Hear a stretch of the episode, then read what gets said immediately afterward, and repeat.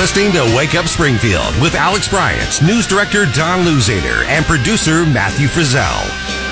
Welcome back to Wake Up Springfield. We have on the line um, our weekly, one of our favorite guests, Congressman Mark Alford. How are you this morning, sir? I am doing great, Alex. I hope that song uh, didn't translate to we give politics a bad name. we are we're going retro. It's National Retro Day, so shot to the heart. Oh, okay. Bon Jovi. So I love it. There you it go. Takes me back to my childhood. That's it. So, Congressman, you uh, are doing great work for us. You are a um, freshman congressman, um, and you are really just connecting with the hearts of the people in in your well, district you. and all over the state. And we hear good things about you. I, w- I want to first get your thoughts on just this senseless murder of this young Georgia college student, Laken Riley.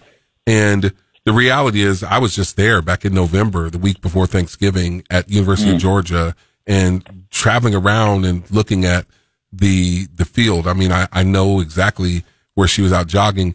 And the reality is this could happen in any state because of illegal immigration. And so maybe just share some of your thoughts on, you know, that senseless tragedy and, and what you guys are doing to maybe protect us Missourians from this happening here, being a, a reality here? Well, Alex, you're exactly right. And unfortunately, this could happen to anyone in America, right here in Missouri uh, as well. Um, this young woman, 22 years old, a nursing student at Augusta Medical College, out for a jog, and uh, an illegal alien, Jose Antonio Ibarra uh, from Venezuela, who entered our country illegally in 2022, uh, murdered her.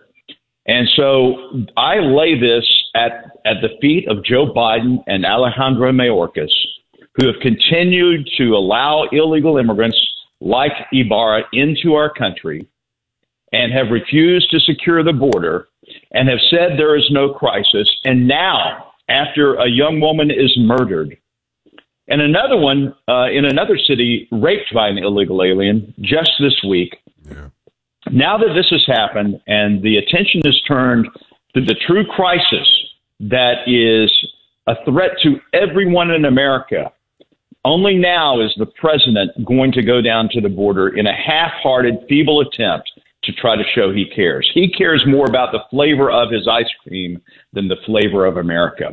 And I'm telling you right now, we have got to do something to secure the border. The president has every tool at his expo- at his uh, disposal to do this right now, but he refuses to do that. And I think he's going to come up uh, on uh, March 7th at the State of the Union address and come out with some of this grand plan to try to reinstitute some of these things that he did away with when he first got in office because President Trump was securing the border and he didn't want President Trump to have a win.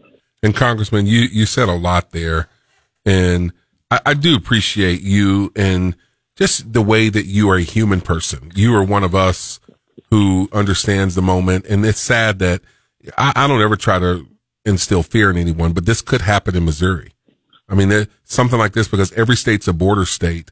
And Trump was right when he said these countries are not sending us their best. I mean, there's, I have people asking me, and I'm going to ask you this.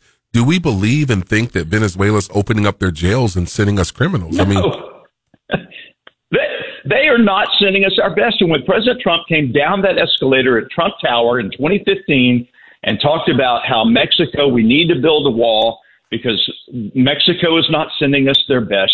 They were not. Yes, there are some people who come over legally to be a part of the fabric of America, but the rest of these scallywags and scoundrels and criminals and thugs, yes, I said thugs, they're coming across here at the behest of their government the Chinese Communist Party has released some 20,000 fighting age males to come into the United States of America.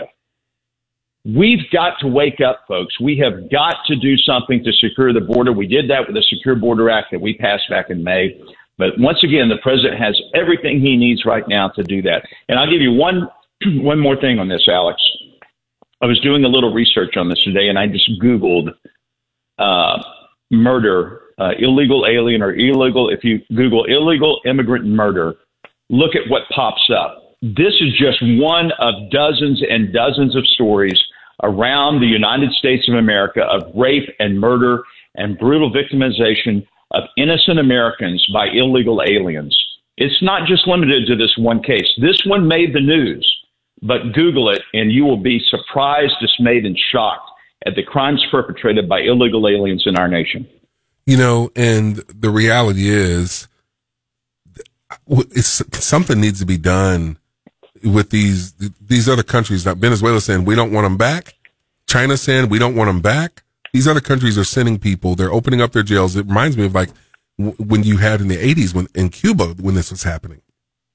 What can Congress do to prevent that from happening? Well, look, you know, the Senate comes up with this feeble attempt to say that, hey, if we have 5,000 illegal aliens a day crossing our border, then that's ridiculous. We might choke back on it. You know, that is a stupid, asinine compromise. I don't know what these senators, including some Republicans there, were thinking of, but Americans aren't going to stand for this. We are done with compromise in America. I don't mind negotiating the best deal, but the only compromise I will make is something that will lead to a secure border. If it yeah. doesn't secure the border, we're not doing it. And I don't know how pig headed people are on the other side not to understand that. This isn't a game of chess. This isn't a game that we are saying we'll give you this for that. That that may be how Washington works, but the Americans people are fed up with this nonsense. Yes, we are. I, I love you put it on you um tweeted out or posted on X how Governor Abbott is continuing to build a wall. It's sad that a governor of a state is doing what the federal government, what President Biden should be doing. Well, it is sad, and that's the first thing that he did. He, you know, Biden is trying to sell off pieces of the unused wall, parts that I saw down there laying, you know, in stacks there now that we paid for. You paid for, Alex. Your listeners paid for this wall. It is sitting there.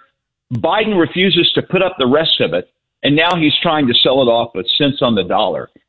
So when Trump gets back into office, we are going to finish that wall, and now we're going to have to rebuy and rebuild. pay for it again oh, my because goodness. of this idiotic president that we have in office right now and it is sad. I mean that you, you're not wrong. Um, you know, he is being idiotic, and, and it's just it it's hurting innocent Americans, and it's killing us. And at the same time, they're asking us to check our brain at the door, Congressman. When you see these girls in high school sports, uh, we talked about this earlier.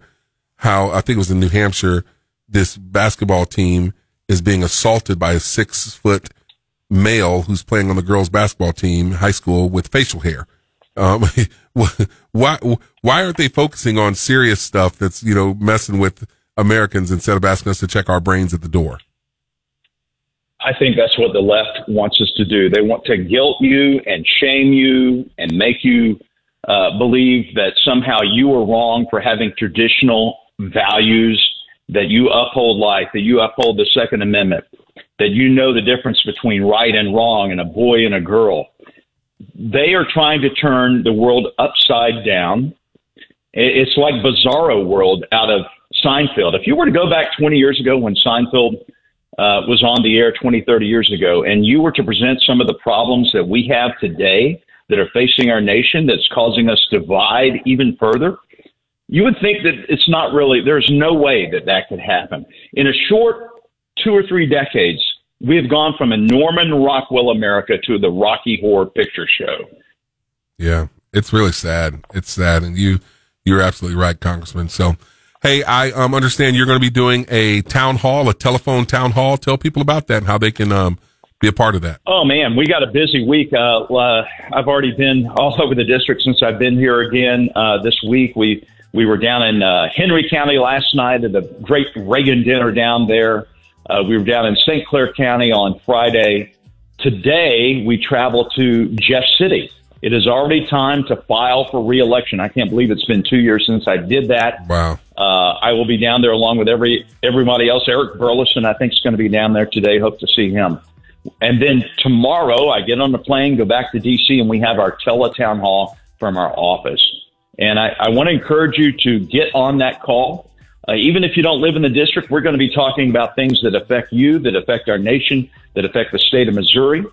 And uh, hopefully you'll have some salient, intelligent questions uh, and, that I can answer. And hopefully we can move together as a country, move us forward in the right direction.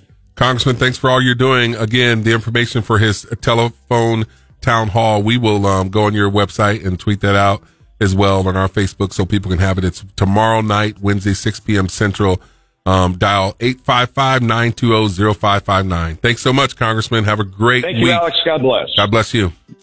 There it is, Congressman Mark Alford. Um, head over to our Facebook page we'll get that information out there for you. Stick around. Our top three stories of the hour. That's next on Wake Up Spring.